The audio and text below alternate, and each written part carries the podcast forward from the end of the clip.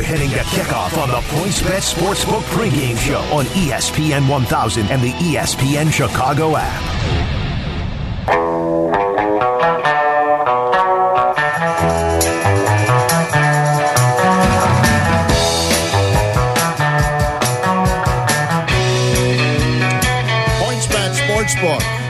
The fast and easy way to bet on the sports you care about. Download the PointsBet app now. Get $100 in free bets when you deposit $20 with code ESPN. Ravens leading Pittsburgh 17 3 in the third. Miami with a 28 10 lead over the Rams. Kansas City easily over the Jets 21 9. Uh, we just mentioned Minnesota. They're up by two touchdowns on the Packers 28 14. The Lions trying to battle back Indianapolis 20 to 14 over uh, Detroit. Uh, fourth quarter now. Las Vegas and Cleveland, a thriller. 6 6. Um, Cincinnati a 17 7 lead over Tennessee. The uh, Bears get the Titans next week, and Buffalo holding on to a lead over New England 14 to 6. If the Patriots lose, that would be four straight losses for Bill Belichick and uh, the Patriots. And uh, that hasn't happened in quite some I think it's 18 years it was since they lost three in a row. So, um, you know what? They're due. You know what? I'm I hope they lose all the rest of their games. I don't Uh, care. Yeah, I'm not. I'm not going to lose any sleep over it. But No. the, the question is, do they start shipping people out Tuesday? And you know, the Packers were mentioned to be going to get another wide receiver for Aaron Rodgers. Right. They might want to think about defense right now. Yeah, yeah, Will Will Fuller Will Fuller has been talked about. I guess they've had an interest for months, and you know, come uh, 48 hours or so from now, they're going to you know we'll see who who's moved and which teams think they're better because of it. We'll talk to our guy who follows the Bears as we go to uh, Jeff Dickerson. JD is brought to you by Miller Lite, the official beer of the Chicago Bears. And JD, before we get into today's game, or a lot of this may have something to do as a result of today's game, but do you think the Bears will be uh, busy at all when it comes Tuesday with the trade deadline? Hey guys, uh, I, I would think it's certainly something they would strongly consider. Um, they need help on offense. You could have just on stopped. many levels. You could have just stopped there. They need I'm help. Not breaking news here. No. They need help uh, on the offensive line. They could use some more weapons here. Uh, I'm sure they will explore that possibility. Whether or not it happens uh, is another story altogether. And it's funny you guys mentioned, you know, losing streaks with the Patriots. And by the way, they have won enough over the years Sure. where Yes, no one yes. feels bad about what's taking place right now. But the interesting thing about this game today is how the Bears have responded under Matt Nagy when they've been losing games. They haven't had, except for last year when they had that really bad four game losing streak that kind of, in a way, sunk the season. They have avoided the long droughts. They're eight and four after a loss and five and zero on the short week. And I always feel like, and again, this is very unscientific. And I told this to Cap and Jonathan on Friday, and they, I don't feel like they were buying it. I think Cap was just waiting for his next take that, and he wasn't really kind of absorbing what I was trying to say. But you know, I always feel like when when the city is done with the Bears, and, and I think a lot of people, even though they're five and two, were pretty turned off by the Monday night game against the Rams. Yep. This team always finds a way to win a game that they're really not supposed to win. It's very windy out here today. It's a beautiful, you know, sunny day. It's cool, but very windy. Uh, you know, the Saints, of course, being the dome team where the offense uh, functions uh, to near perfection. Uh, they're going to have to make a lot of adjustments here uh, to these uh, these elements today. So we, we will see what happens. But yes, regardless of what happens, Fred, to get back to the original Yeah. point there, I think they will certainly be be looking to address some some areas by Tuesday. If it happens, you can't say for sure, but there's no doubt that looking at this team right now, I'm looking at a team that's five and two that has legit playoff aspirations. Uh, certainly on offense, uh, they could use some help, and they know it. Well, I think it was Jerry Angelo who used to say you couldn't go to the, at the vineyard or whatever and find an offensive lineman or just pick one off. Or um, so, you know, what changes today, JD? You know, the running game on a day like today would be it would be help if you actually had one, especially when your offensive line is struggling. It's great that Allen Robinson's back. I mean, I'm, I think a lot of us are surprised that he's active, given that he was in concussion protocol and didn't practice Right. all week. Um, but you know, what happens with this run game moving forward and this offensive line? You know, Cody Whitehair looks like he's going to be out for a while here. Yeah, he will be. So Sam Mustipher will start at center. Um, they thought he played okay against the Rams on Monday night. So we'll, we'll just see how he does against the Saints. And yeah, I think Cody Whitehair's cap is probably going to be a, a more than a one week thing. Um, you know, also I should mention too, Brian uh, Cordarrelle Patterson is also active today. I'm not sure if Bears fans are pumped by that news, but well, yeah, uh, he like Allen Robinson, um, he is active and, and he will he will do his thing. See, Brian, I think that's a, I think you really you hit the nail on the head when you when you when you raise this question. What's going to change? I don't know how anyone can sit here and tell you that they know what's going to what's going to how, how it's going to change because nothing's changed. That's the, that's the problem with the Bears' offense is we've had two and a half years now essentially of asking these questions, and every time you feel like okay, going into this game, you know they're going to do this, um, they're going to commit to the run more, uh, they're going to get the ball out quicker, they're going to take more shots downfield. Every time you feel like you're laying out these scenarios for how things can improve and how they can get better, it never gets better. So I mean, now how much better are they going to be today without their starting center? Probably not much. I mean, it's a, it's a, it's a that's losing your center is a, is a huge deal for any offense, especially a guy like Cody Whitehair who had started all 71 games since the Bears drafted him back in 2016.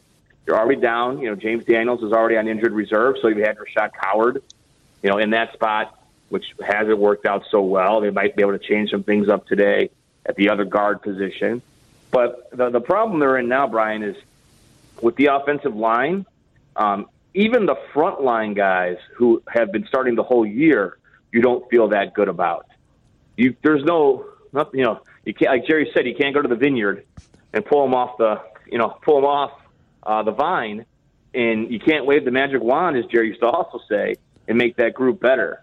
So, like, I don't, I don't know how they get better offensively. I do know that defensively, they can have a, a more complete performance than what you saw last week. And you guys saw Ted Ginn Jr. is inactive today. I mean, yep. Uh, that was kind of a long time coming. So Dwayne Harris. He was inactive Monday, too. yeah, well, right, except that he actually got a game check. Right. Uh, yeah, yeah. Well, he'll get a game check today, too. He's on a 53, but you know what I'm saying. Uh, so those are the areas like a more complete defensive performance, taking the ball away more, a little more sizzle on the return game. You know, it's going to be a tough day for Cairo Santos. He's going to have to make sure he focuses and plays the win right on those field goals.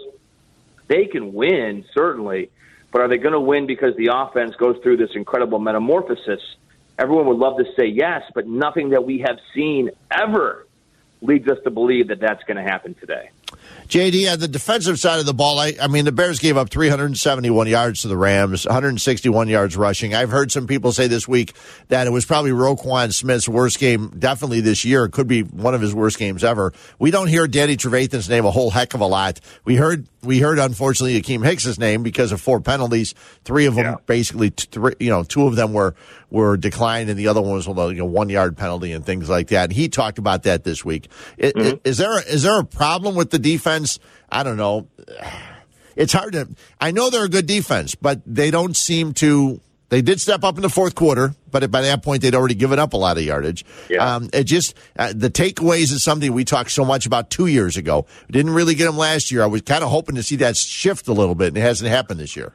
I know. I, I think Fred, and I think this is the it's the same old. I mean, this is the same narrative we've we've seen for almost 20 years. I think at some point a defense gets a little demoralized when they know that the offense just can't do anything. And I kind of felt that way Monday night watching the game. I mean, the, it was a closer, it was way closer near the end of the first half than it should have been, mm-hmm. based on how the Rams were playing versus how the Bears were playing.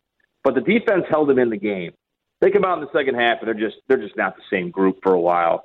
Um, I feel like you know you could say they ran out of gas, they were tired. I, I think all that has some merit to it. I mean, this is still a I feel a, a very good defense. You know, Eddie Jackson was questionable coming in today. He's going to play.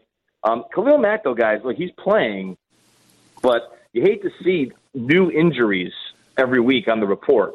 I mean, last week it was the back. This week it's it's the ankle. He's going to play, but he's not 100%. What they need is Robert Quinn to have a bounce back performance after his very average uh, effort against the Rams. Talked about Trevathan. He's got to play better. Roquan Smith certainly did not have a great game. But I would still say, Fred, um, if there's a group to feel good about with this team, it is the defense. And today, in particular, where it's going to be windy, um, we'll see how the Saints how they handle the vertical passing attack with the wind. I was watching the pregame warmups. It didn't seem to be affecting it too much, uh, but we'll see how the game goes on. But I feel like the defense could absolutely find a way to put the clamps on the Saints, make this thing ugly, and that's how the Bears are going to win. Uh, it's funny that that Foles of all people mentioned winning ugly two weeks ago. I mean, that that's the formula, guys. That's that's how it's going to have to be. They're going to have to play great defense, above average special teams, and just pray that you get a little something from your offense and the other team makes some mistakes. And that's how they're going to win these games. That's how I see it down the stretch. Well, and that mean that means your margin of error is next to nothing. And yep. you know, eh, the conversation we've been talking about, everyone's been talking about Matt Nagy's play calling. Is it, you know, going into last week where everyone was asking, is it the personnel? Is it the play calling? Is it both? He said he's open to the idea, and Fred talked about it earlier in the show, JD, that he thought he thought with the staff he brought in, guys that uh, Nagy's known for a while now, that when they got in the, behind closed doors, you know, they could talk honestly and say, "Hey, Matt, you know, this ain't working, so let's try something different." Whether Bill Lazor's calling the plays or whatever. I guess my question is, when does Ryan Pace initiate that conversation? Because Matt said, "Well, we looked at it, and guess what? We all agreed I'm still the best guy to be doing it. If this doesn't get better in the foreseeable future." who's in the, who's in on that conversation, or do they even have that conversation? No, I don't think they have that conversation, Brian. I don't. I don't think that's any of Ryan Pace's. I don't think that's in his jurisdiction. I think I think the head coach is going to decide who calls the plays. That's what that's what makes him the head coach. Here's here's sort of the dilemma with with this, right? And and I understand. I mean, when you look like the Bears' offense has looked, and it's very disjointed. Nothing seems to ever build off of anything the questions about play calling are incredibly valid. The problem, guys, that we have here is so who calls plays then? So, I mean, Bill Lazor wasn't in the NFL, was not in the NFL last year. You're going to give him play calling authority? I like Bill Lazor. I mean, from what we see him, you know, the occasional Zoom call, um, very smart guy, you know, seems to really like the role that he's in, you know, working hard with Nagy to try to fix these things, but that's not going to make things better. DeFilippo has had shots to be a play caller, and I mean, talk about going up in flames the last two years, guys. I mean, he, it has been very short lived the last two years. Ragone has never called plays, so who's calling plays? If if this is like the same thing in New York, but I mean, Gase is such a goofball. He's he's letting Dahl call plays, which is you know you know another disaster um, in the making there. But that's that's, that's the Jets' whole other issue. There, there is no like automatic. Like, okay, if this guy's going to call plays, it's going to make it so much better. I mean, they're five and two. At some point, you have to go back to that realization that this is not a team that's zero oh and seven. If they were zero and seven, you could say, try let anyone call plays. Let us call plays. You know, because it didn't right. matter at this point. But they're five and two, so they're not going to make this radical change. And the general manager certainly, I don't believe, is ever going to step in and tell them who he feels should be calling plays. I mean, this is the this is the head coach he hired. These are the coaches the head coach brought in, and together collectively, they got to figure this thing out. Maybe at some point they'll decide to give someone else a crack at it. But if you talk, listen to Nagy on those Zoom calls like we do every day, and hear the tenor in his voice, I do not believe that he feels like that's the issue right now. JD, I'm going to ask you a silly question because I didn't think about it when it happened, but I thought about it as the week went on and I just got aggravated. The play where the Rams ran to the line of scrimmage inside the Bears five and Buster Skrine was lost, why couldn't they have just called timeout? What are you, Murph? I mean, it's all these, these, these, these obscure. Uh, miss a little, miss a lot. Well, first of all, there's no such thing as a bad question. Okay, I'm kidding. Well, I don't know um, what I ask him. There might be. What if though? hey, it was two and two in the bottom of the seventh. I, I mean, I don't, I don't. You know you which know, play I'm talking about, right? I mean, uh, yeah. Yes, I know, I know. Um, because they were completely surprised. That, it was like they had yeah. no idea what was going on. Let, us just say the time man, uh, timeout management has been a bit of an issue. Okay, uh, I think that's, yeah. that's that's a, that's a very easy blanket statement way to say that there there have been some there have been some problems. Um, when to use timeouts, um, uh, being See, organized. but not, not calling the timeout at the end of the half with 20 seconds left, that just speaks to lack of confidence in your team. Yeah, Yep. pretty much. That's just like give me the, give me the halftime. Yep, that's it. and let's just get there and try to regroup. Uh, I, I just feel like that has uh, been a little bit of a uh, an overriding issue here for the last couple of years. Yeah.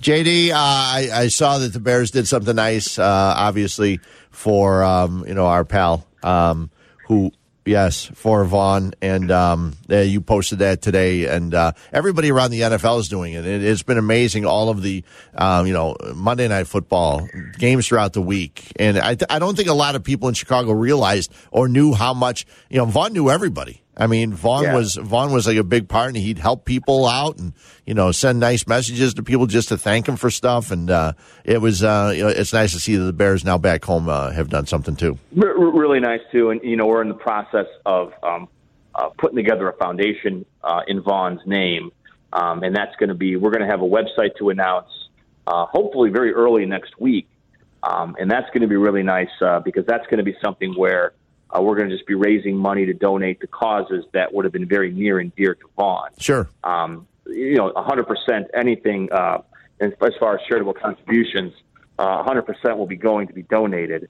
So um, hopefully people can look out if they're interested in that. Um, all of us should have information, uh, websites being tweeted out, sent out, emailed out uh, at some point next week, and then we can uh, try to get the ball rolling. But yeah, Yeah. that was very nice um, by the Bears to do, and it just speaks to again uh, how many people uh, around the NFL uh, that Vaughn really had great relationships with. It's, it's wonderful to see. Yeah, no, it really is. Uh, JD, uh, try to enjoy the game today. We'll see what happens. And Oh, uh, I'll enjoy, Fred, I always enjoy the game. Come on, it's listen, it's uh, it, it's it's still weird. Yeah. walking up here and there's just nobody here. Right. Um, we don't know what to do, but it's it's still football and it's still going to be a lot of fun. I always love catching up with you guys. It makes my Sundays. Thanks, JD. see you, Bye, JD. guys. Take care. Jeff Dickerson joining us from uh, Halas Hall. The Bears getting ready to Halas Hall uh, from Soldier Field. Uh, as the Bears getting ready to take on the New Orleans Saints, as you heard, a uh, five and a half point spread right now. The Saints Oh, with boy. the lead. Points bet sportsbook, the fast and easy way to bet on the sports you care about. Download the Points Bet app. Do it now to get one hundred dollars in free bets when you deposit twenty dollars with code ESPN. We come back. We'll have our uh, Tito's tip of the week. We also have Mike Triplett, who follows the New Orleans Saints. He'll give us the latest on them. He'll join us around 2.30 right here on ESPN 1000. The Double H Attack is back. Hubner. Come on, turn around. Hanley. This is the Points Bet Sportsbook pregame show on ESPN 1000 and the ESPN Chicago app.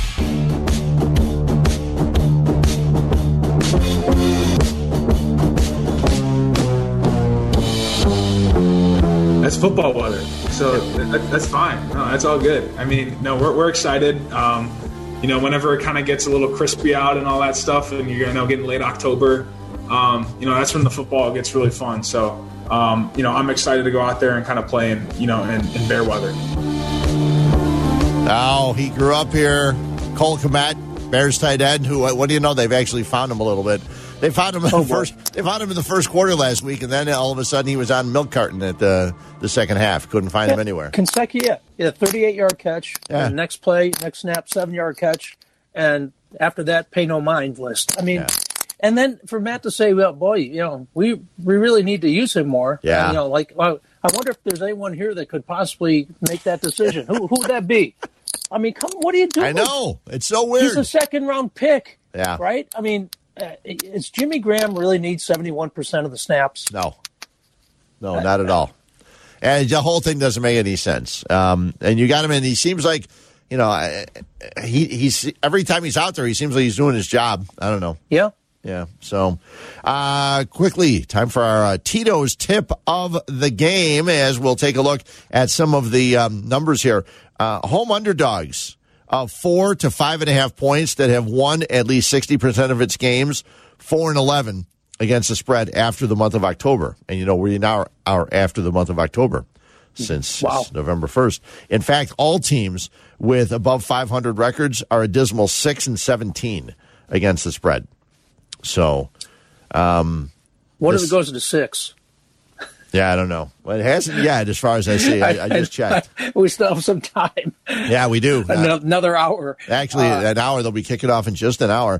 The um, the Saints are eight and one against the spread over their last nine road games. That doesn't bode well. Um, No. And and since the start of the 2016 season, listen to this: the Saints are an incredible 21 and four with one tie against the spread in Sunday afternoon road games. That's pretty amazing. Even though Uh, you will. yeah.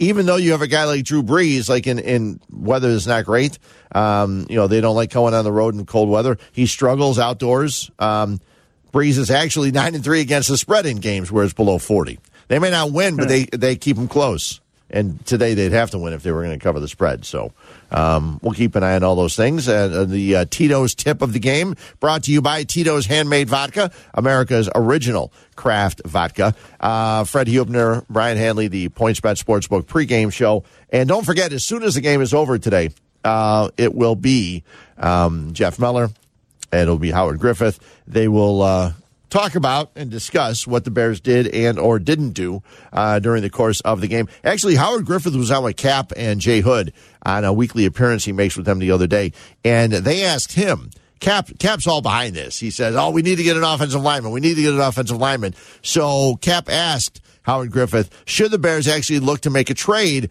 to help the offensive line?" And when the trade deadline comes up on Tuesday, And, and here comes the problem when you gave up so much for Mix. Like this, it snowballs because you're you're continuing to try to fix a problem by throwing good money after after a player. In, in many regards, you're going to have to overpay for. And, and some of the guys that will be available are going to be guys that also are going to need contracts within the coming year in, in a lot of cases. So right now, I wouldn't make a move because I don't think this team is in a position to win a championship. And they've given up too much already. Now it, they're in a situation where they need to to get players, right, and, and develop the players that they bring in. Going into free agency, I've always talked about this. When you go into free agency, normally you're overpaying for older player that you're hoping is going to play as he, if he did three to four years before you got him. And, and that very rarely works out in football. It just doesn't. And another part of that is you assume that someone is really good in their system, and you bring them into your into to the system that you're running, and you're making that assumption that oh he's going to bring that production here. That doesn't always work out. I've always believed that it's probably less than four or five percent of the guys playing in the National Football League can play on any team out there. Most players are system oriented, and they have to be in the right system to maximize their ability. Boy, I was so glad he said that um, because that's been one of the things that I've believed in for years and years. As a guy who followed Montana at Notre Dame and then watched him go to the 49ers, and people, I, I will always say he's the best quarterback I'd seen. But you take a guy like him, and if he would have been drafted earlier by the Bears or somewhere else, he would have just been another quarterback, in a lot of people's opinion, mine included. He found the Right. absolutely perfect system Perfect spot. Yeah. perfect place to go. And I think it's like that with Hey, most players Drew, that become Drew Brees, stars. Drew Brees in New Orleans, right? Yes. I mean, Yeah. it, it, he and Sean Payton, uh, you know, it, he couldn't couldn't get the opportunity in San Diego, was it right? So, right, right. I mean, Hall of Fame career because he has the perfect guy calling the perfect plays to maximize his talents. It all works. You know, So, and and that's why I don't think you can find you know legitimate offensive linemen. I mean, maybe some teams are going to have fire sales. We'll find out Tuesday, but I think you can pick up a running back, and I think different is going to be better than what you have, and that's why I threw Jordan Howard's name out there. I wouldn't spend a lot on him, and maybe since you're five and two, hopefully six and two after today, you can bide your time until you see who gets cut here in the Right. next few weeks, right? Yeah. and not spend any draft capital on it because Jordan Howard, as I said, has no guaranteed money left in next year. So you just bring him in, get what you can on this year, and then if it works out, make a decision.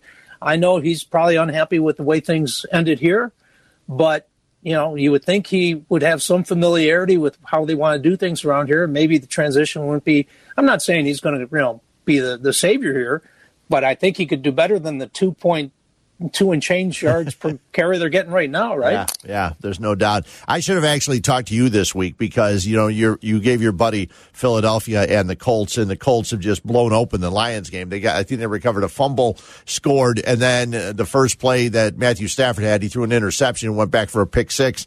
Colts now with a 35-14 lead. Um, your buddy's right now is probably beating his head against the wall. Yeah, and I told him to stay away from the Vikings because of the rivalry game. Uh, so, well, and all you had to do, all you to do is pick a winner, not against the, you know, right. it's a survivor pool. So. Yeah. I, I'm hoping the Eagles come through, but I gave him the Colts first. I gave him a choice of two, and I didn't tell him what order, and he went with the Eagles, so it's on him. Yeah, it definitely is on him. So we come back, we'll have a chance to talk with Mike Triplett. He follows the New Orleans Saints. He let us know the latest on New Orleans and how they're going to be able to move the ball with their wide receivers down. We'll talk with him. We come back. Hanley and Hubner here on ESPN One. Pregame show continues on Chicago's home for sports, ESPN 1000 and the ESPN Chicago app.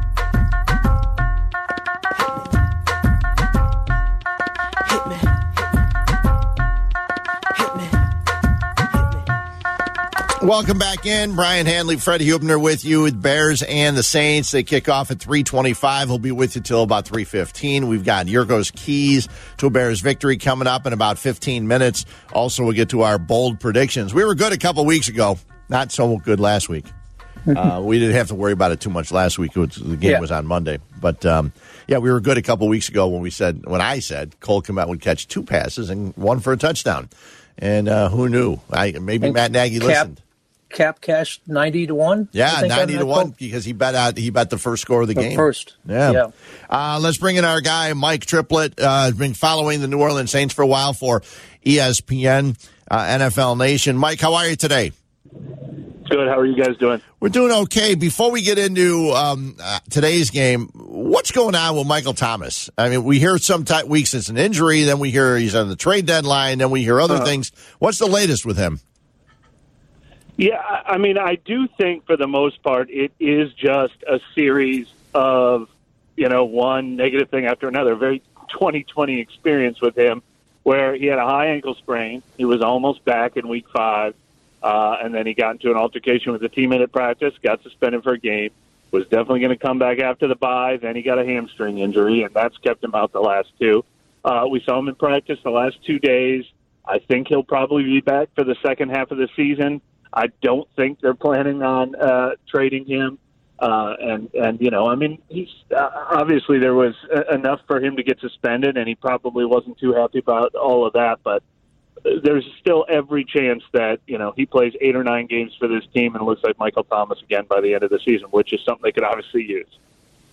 Hey, Mike, you look at the four and two record, three consecutive wins. You're thinking, okay, everything's going well.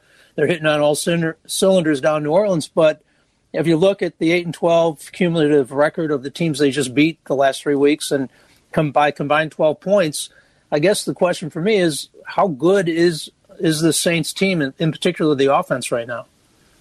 No, so far they have just survived to get to four and two. Um, they were down fourteen nothing in one of those wins with Detroit. They were down 17-3 at home against the Chargers.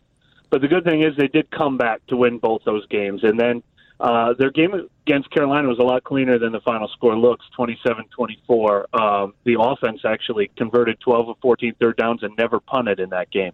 They only had six possessions each in that game. So I think the offense has finally found some rhythm after a slow start, and now the defense is trying to get there. The biggest problem for the defense this year, they just keep having these breakdowns where they give up a deep pass. In the last four games, they've given up six passes of 48 yards or more.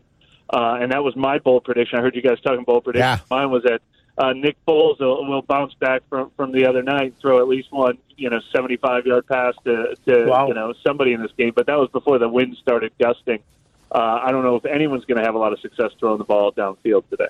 Yeah, you look at it, and uh, has the secondary been a problem just be, by getting beat on those long ones? Because for the most part, you look at it, and the secondary looks like it's pretty good. They've been inconsistent. Yeah, okay. it's load. It's loaded with talent, um, and, and they have their high moments, and then they have their low moments. Early in the season, pass interference was a huge problem. Um, they were leading the league, you know, by a mile and a half in defensive penalties uh, about halfway through the season, and then Lately, it's been deep passes where just once or twice a game, there's just a guy running wide open because of a breakdown. in theory, these are the things that should get corrected. But you know, they came out of the bye week and they did it again last week, allowing a 74-yard TD pass. So it's it's you know, if those go away, this defense probably looks pretty good. And on the flip side, the run defense has been one of the best in the NFL for three or four years. Um, they're going for their 50th straight game today without without uh, allowing a 100-yard rusher. And Mikey mentioned how uh, well the offense did last week against Carolina. No punts. The wide receiving core, though, is interesting. Tre'Quan Smith, uh, Deonte yeah. Harris, combined 83 career catches. You know, Callaway's out, Sanders is out. Um, will these guys be able to step up against a pretty good Bears defense? Yeah, no. Last last week was pretty good evidence. You know, without Michael Thomas, it took a little while for them to get going. But Emmanuel Sanders, their new free agent acquisition, became the guy. He had a career high 12 catch 12 catches two weeks ago. Then Sanders gets COVID and he goes out, and the undrafted rookie Marquez Callaway uh, leads the way with eight catches for 75 yards out of nowhere last week, and now he's out with an ankle sprain. So it's you know it's remarkable what they have to keep figuring out week after week, but but that's sort of the thing. They, they've proven they can kind of plug and play and, and still find a way on offense. But the one guy who has been there all season long is Alvin Kamara, and he's playing as well as he ever has. He is just setting like all-time NFL record numbers for for receptions and receiving yards by running backs.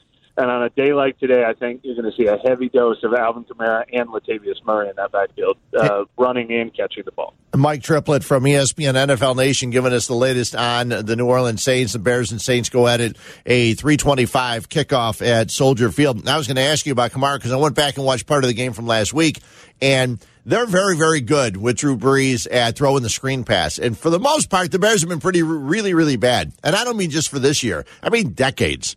The, the Green Bay Packers, like 20 years ago, would run would run screens against the Bears. I don't know what it is, but they continuously beat them. And with with Kamara catching them, and Latavius Murray's also had a thing where any t- no matter who he's playing for, he would run well against the Bears. So I agree with well, you. I'm expecting both of those year. guys. We saw yeah. last year the Saints came into Soldier without Alvin Kamara yeah. a year ago, and, and Latavius Murray had about 150 yards from scrimmage and, and practically won that game for them. So um, obviously he likes running there, uh, which is funny because not a lot of guys like the turf in Soldier Field. Uh, right. Uh, but there's something Latavius Murray likes about it. So uh, that's why I say his name right next to Kamara as uh, someone they're going to lean on there.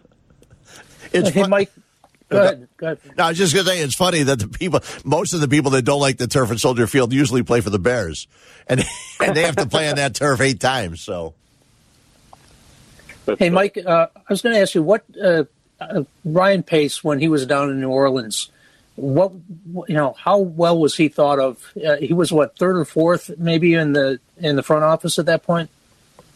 Yeah, I mean it's tough to say because where do you where do you place Sean Payton in that mix? Uh, right. But you know, I, I mean, Mickey Loomis, the general manager, has been here for um, you know 20 years now, 20 plus years. Uh, but he was promoted to general manager um, 20 years ago, so he's he's been a mainstay. And then Sean Payton has obviously had a ton of say in the personnel department. But beyond those two, now Jeff Ireland has taken on a big role, and, and Terry Fontenot.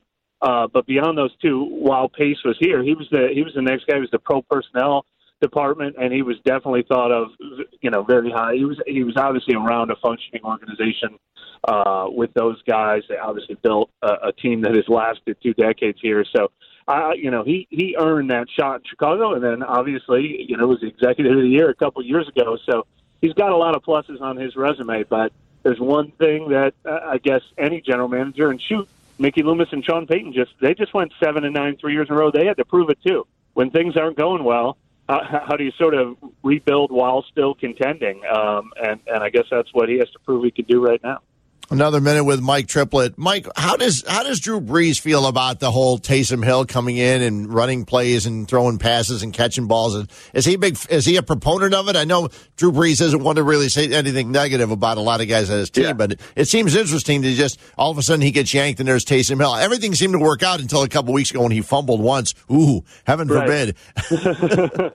well, a couple of things. First of all, I think Brees loves. I mean, those two guys uh, really like each other a lot. Uh, Taysom Hill is just, you know, if you see, he's become Drew Brees' shadow. I mean, he wants to learn everything from him, and, and you know, he's just an exciting, you know, guy with an energetic personality. Everybody likes being around him. I think Drew is really like being with him.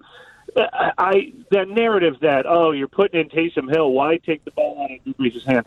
Taysom Hill is basically a run package. Um, so I, I even joke sometimes when Brees hands it off. I'm like, uh oh, they just took the ball out of Brees' hands. Like Taysom Hill runs a lot. Now, what I think fans would like to see more is that he could become even more unpredictable. That that they had more success throwing the ball with him, or or that they threw more often. But basically, when he comes in, it's to run a read option. He's either going to keep it or he's going to hand it off to, to Kamara. Um, and it's been one of their most effective run games the last couple of years. He was averaging nearly six yards a carry. But this year they have struggled with that, uh, and, and they've been doing it less and less. So I'm kind of surprised because their playoff loss to Minnesota in January, he was the most effective player on the field, and they have not figured out how to unlock him yet this year. I, I wonder how much he'll be involved today since we figure the run game is going to be a big part of it. Well, we see the public uh, going with the Saints. You know that line keeps moving seemingly every hour. Um, the Bears have a shot here. Yeah. Oh, absolutely. I mean, I, think I think what you guys said was exactly right. Don't look close. Four and two seasons. Uh, that you know, you think, oh, the Saints are always good, and they're good again this year. But they they still haven't found themselves uh, consistently this year. Uh, and meanwhile, I think a lot of people saw Monday Night Football and don't in the Bears right now. But coming into Chicago, playing outdoors has already always been a little bit of a challenge for the Saints offense to start with. So uh, I mean, to me, this is a, a, a toss-up, pick-em kind of game, no matter what. And it's you know, who doesn't turn it over and who doesn't give any free points to the other team. Mike, we really appreciate you jumping on for a few minutes. Thanks a lot. All right, thank you guys. Mike Thanks, Triplett, Mike. ESPN NFL Nation, and uh, yeah, it's it's funny too because the Rams. You figure the Rams feel good, right? They have a nice 24-10 win over the Bears, and they go on the road and they're playing Miami, a rookie quarterback with his first start in the NFL. It's 28 to 10, Miami leading. Welcome uh, the NFL, right? Yeah, yeah, yeah.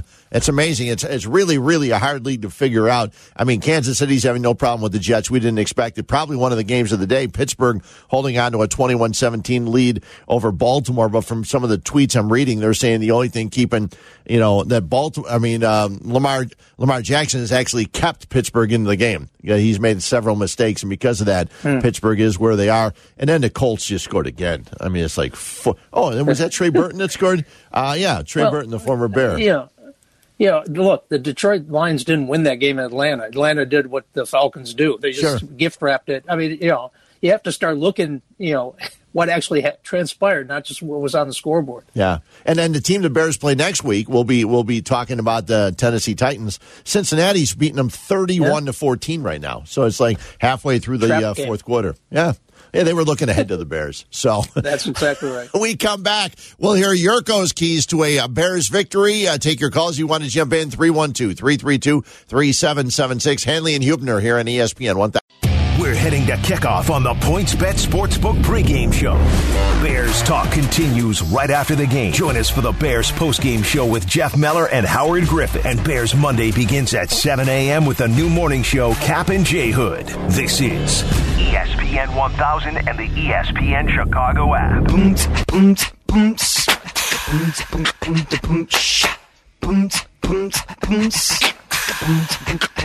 Ah, welcome back in, Bears and uh, Saints kicking off in about a half hour. We have um, we have our uh, bold predictions coming up in a couple minutes, but right now, each and every Friday on the Carmen and Jurko show, uh, 10 until noon right here on ESPN 1000. You can catch Jurko and Carmen, and Jurko on Friday gives his keys to a Bears victory. Let's give it a listen. This is Jurko's keys to the game. Trubisky stepping up, fires down the sideline. Robinson makes the catch. Jurko gives us what to watch for in this week's Bears game. And it's intercepted, and it's Eddie Jackson under pressure again. Can he get away? No, he can't. Of course, it's Mac. Jurko's keys to the game, only on ESPN 1000. My kind of Halloween costume. That's it. It's week eight. Uh, it's Bears and Saints. Bears uh, lost to the Saints as a favorite last year. Teddy Two Gloves came in when Brees was hurt and beat the Bears one outright. This year, they're about a four and a half, five point underdog against the Saints. So, Jurko, I ask you, what are the keys to the game? Carmen, I'm glad you asked. Key number one Run, run, run. So Matt Nagy takes the T-Bird away. You got to run the ball, guys. It's going to be windy out there. You're going to have to be able to run behind a shoddy offensive line and an injured offensive line where only three of the five starters are there. You're going to have to find a way. Maybe the great Juan Castillo shall cast upon his flock the blessing of talent and skill, and this offensive line might be able to do a little bit of something. Okay, run, run, run till your daddy takes the T-bird away. All right. Key number two. Kamara, whoa, Alvin Kamara, whoa. Alvin Kamara is a legitimate threat, especially in the passing game. Carm. Because let's face it, it's a two headed monster when they're running the ball because Latavius Murray also gets the carries and the third uh, the third running back, aka the quarterback. Uh, Taysom Hill. That's him, Yeah. Taysom Hill. So you've got a three headed monster coming at you with a 50 50 kind of split carry between Kamara and him. But out of the backfield, catching the ball, you've got to be careful because Kamara's the one that can get you beat. Key number three. No song and music here, but let's say this. We've got to be opportunistic on the turnovers and the possibilities when they are there. Last week there was a ball on the ground. The Bears did not recover. Last week also Tashaun Gipson. He looked like he was channeling the 1984 U.S. men's volleyball team, uh, Karch Karch Kiraly Kiraly. and the great Steve Timmons, as he took what was an obvious interception and spiked it directly into the dirt, and he was looking for a side out. I do wonder what he was doing No on that side play. I outs mean, in like, football, Carm. he literally just went up and bat. I mean, that ball was in his hands. He just decided to knock it down. No side outs in football, He looked like my son trying to catch the football. The I'm like, hell don't, was he doing? don't bat at it, catch it. Side Out, by the way, great movie of C. Oh, Thomas great Howell. movie. Love Yeah, Side Out. I just do not get what the hell he was doing. So we've got to be more opportunistic All right. with the turnovers when the possibilities are are there. Key number four. You know I'm a big fan of Mother Nature. Mm. Tried to date her once when I was in high school, but. Yeah. it didn't work out for the good kid. She But rejected your Mother. Nature is going to be a demonic little soul. And the winds are going to be coming from the north, which That's is going to like make her. throwing to the sidelines a very difficult proposition for you, and throwing against the wind very difficult. So when you throw against the wind, it's going to have to be that Y stick, Z stick, all that stick game. Okay, that's what you're going to have to do. The further you go out to the perimeter and the flatter the throw, the more dangerous the throw is. Remember that. With the wind is where the Bears are going to have to make their hay in the passing game with the wind, make your hay in the passing game. That's what you're going to have to do. Hopefully, the Bears are smart. Hopefully, Matt Nagy's smart. If it's a sunny day with the with the uh, sun in the southern sky, going one direction on the far sideline is very difficult. Don't forget late kick though Going too. from south to north, yeah, you're only going to have to deal with it a little bit About an- then about an hour right, and about an a hour. half, but know, always remember it's difficult because uh, he doesn't like to go long in that type of situation. So we've got to take these atmospheric atmospheric conditions and sun conditions into effect when we go ahead and put our game plan together. Those The to are the the keys to a Bears victory against the New Orleans Saints at Soldier Field in the late slot on Fox. the late slot on Fox. And uh, Brian, I'm sure you didn't think you'd hear the names of Karch Kiraly and Steve Timmons. Um, No, no, that's the beauty of Yerk. It Right there. is. That's the beauty of Yerk. There's no doubt. It's the beauty of Yerk. Unbelievable. Man Uh, for all seasons. Yes, yes, he is. Yes, he is. Karch Kiraly. And he, he rattled the, Steve, the Steve Timmons right off his tongue like nothing. No big Sure. deal. We just worked it right out there. Uh, He's we, a renaissance man. yeah, we come back. There's a couple other things that we haven't had a chance to play yet. We'll also give you a couple of bold predictions. The Bears get underway at 325. Don't forget the postgame show. It will be Jeff Meller, Howard Griffith, right here as soon as the game's over on ESPN 1000. Bears football. We're heading to kickoff on the PointsBet Sportsbook pregame show. On Chicago's home for sports. ESPN 1000.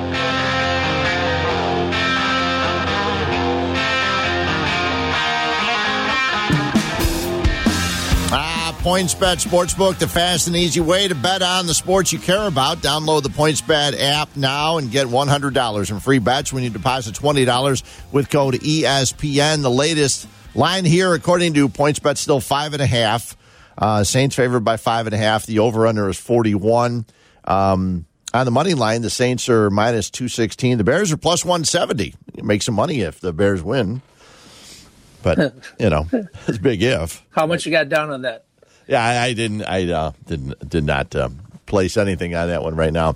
Um, couple things that uh, Mike Triplett mentioned to us. He said that uh, the Saints are looking for their 50th. I almost laughed right when he was saying it. The Saints are looking for their 50th straight game without allowing a 100 yard rusher. Just oh boy, what are you looking for? I mean, they could have already put it in stone. I mean, a hundred yard rusher. That's I, just an excuse for Nagy to be like, well, they don't give up rushers, so, yeah. so we're we just not going to run let's the ball. Not even try. Yeah, Last week, Aaron Donald was the excuse. That's now that's the excuse this week. Yeah. He also said that they have that the secondary has allowed six passes of 46 yards or more. And again, I almost laughed.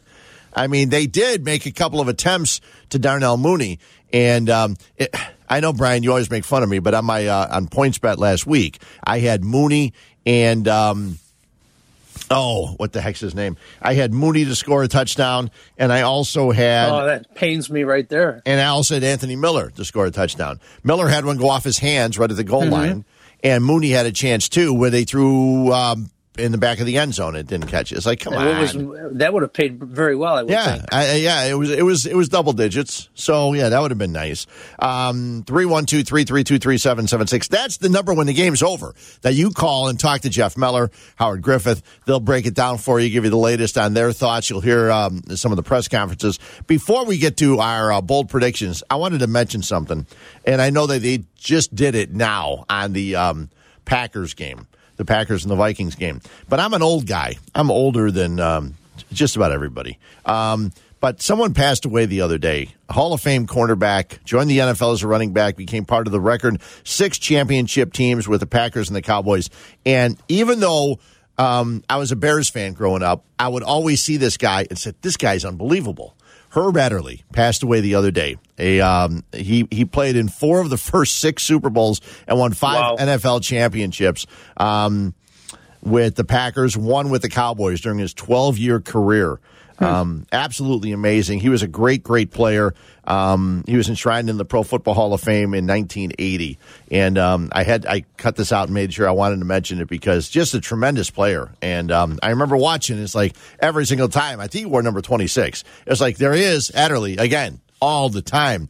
And, you know, being a Bears fan, you'd see the Packers getting to the Super Bowls early with Bart Starr and everybody else. And, and, um, Herb Adderley was always making a play here and there, and uh, it was great watching him play. And obviously, I tell people um, it's weird and it makes common sense, but the longer we live, the more people we know and the more people we saw are going to pass away, and it's going to happen. And on a day, this has been an awful year. Look how many baseball Hall of Famers. I mean, the list is ridiculous of how Yes. many baseball Hall of Famers passed away this year um, in just a horrible, horrible year for everybody. Uh, Yeah, this year can't end with. quickly enough for anybody. I know it's absolutely brutal. And then we got we and then we got to get an extra hour of it yesterday.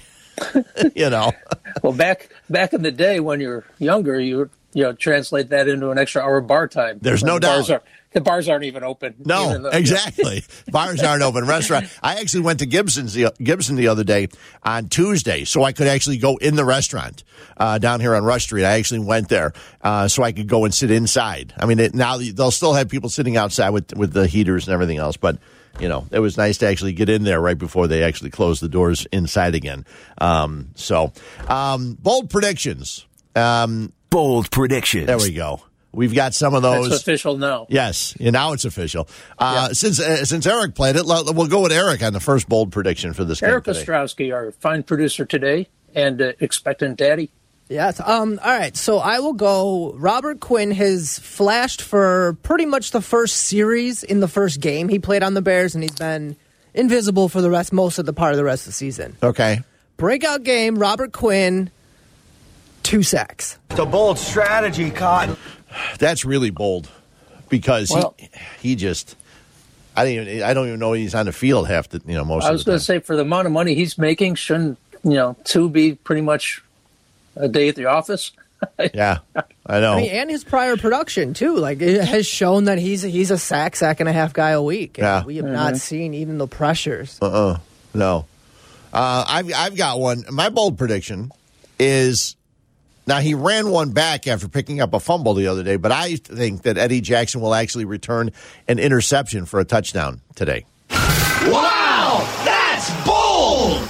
Now I, I don't think they're going to put the ball in the air, in the air very long, but I got a feeling it's going to be one of those little short passes that goes off a hand, and uh, Eddie Jackson will be there to pick it up and go in for a score.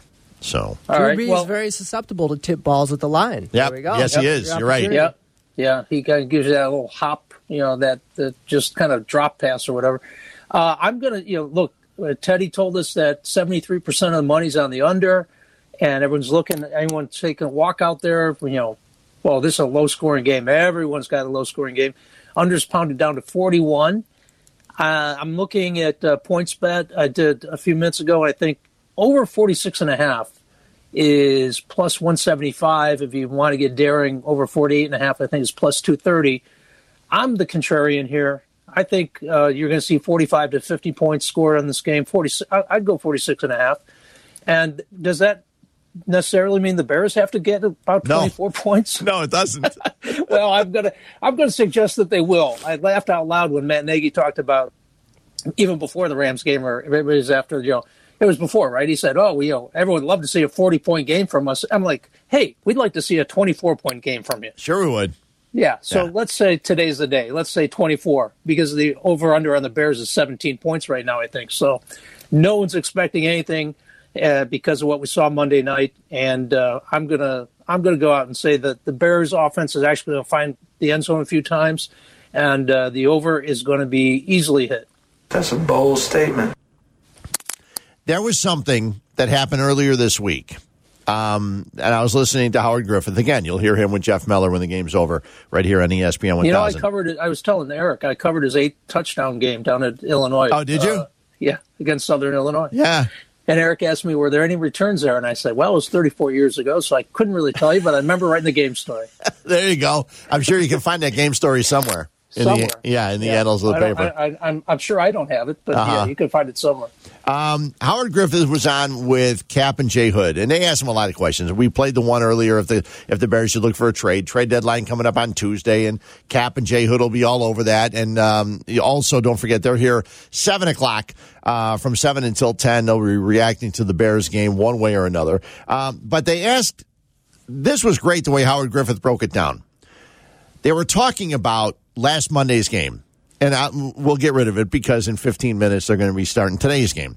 But this was great because it's not like Matt Nagy and Chuck Pagano have not played against or seen the Rams play under Sean McVay. Okay, but Howard Griffith lays out how Sean McVay schemes players to get open. What do you know? What a concept! Give it a listen. I think one of the things is when you start to match people up, you do a lot of motions uh, with personnel to try to create matchup problems and get guys out in space. And that's one of the things that they do so well. And, and, and to be perfectly honest, that really is more of a college style offense. And, and that's where it is because you're trying to put your playmakers in in space where you can allow them to be, obviously be able to make plays. And they look good. And the other thing is they got in a rhythm so much of, of that offense, the way it's run, the scheme of it is about a rhythm passing game. It's about a rhythm uh, to what you're doing, and and they're able to get in those rhythms. And, and sometimes you see Chicago getting those rhythms, but you really never see it for an entire series. No, you don't see it for an entire series. But the thing is,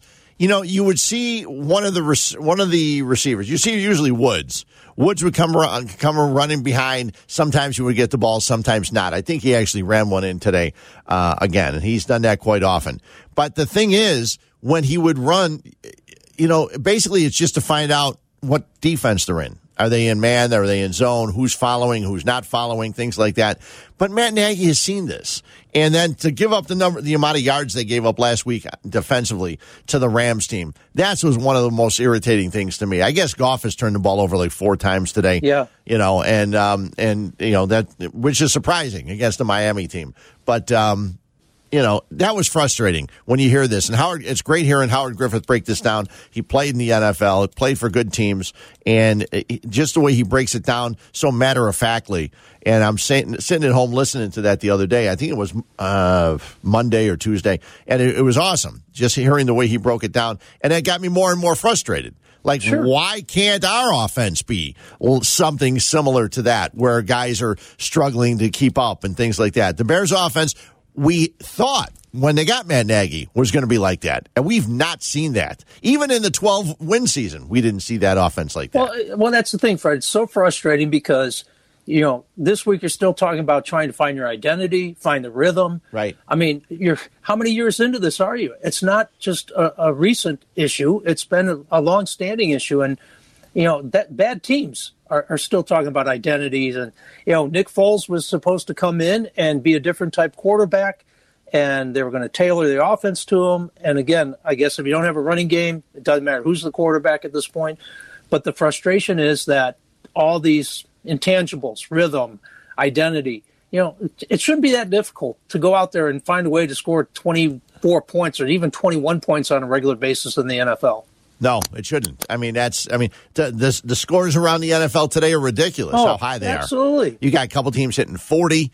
I mean, you know, a million, uh, you know, six or seven teams in, in the upper twenties. It's like, come on. And the Bears, you know, if they can score into twenty, if they get to twenty-one, it's like we're all shocked and amazed. And uh, you know, you play you play a team, and uh, hopefully they can do something. I'd love to see the running game with David Montgomery do something, but Matt Nagy, in order for them to do that, he has to give them the ball. Um, I guess maybe because of the offensive line and the struggles and the guys filling in, um, it, they probably doesn't think that'll happen. But i am I'm, I'm eager to see what Mustipher is going to do as the center, taking over for uh, Cody Whitehair, because, like I said, he's going to be there for a few days, few games. Yeah, uh, yeah, and I, I, have, I have confidence in him. I think you know he, he won't be the issue. Yeah, you know why? He's another one because he's a guy that probably as a freshman probably learned how to play the offensive line from Harry Hiestand. Right. And who's right. got who's got offensive linemen all around the place, including the Colts game I was just watching, and including the 49ers game with you know with McGlinchey and guys like that. They're all over the place, but he wasn't a good enough coach for to stay here with the Bears. So anyway, well, here's hoping they find a way, and the offense looks much better, and we're talking about a six and two team as yeah, we move forward. That'd be nice. Next week will be the Titans. We'll be back and do it again uh, from 10 until 12. Don't forget, Meller, Howard Griffith, they got the post game show for you as soon as the game's over, right here on ESPN 1000.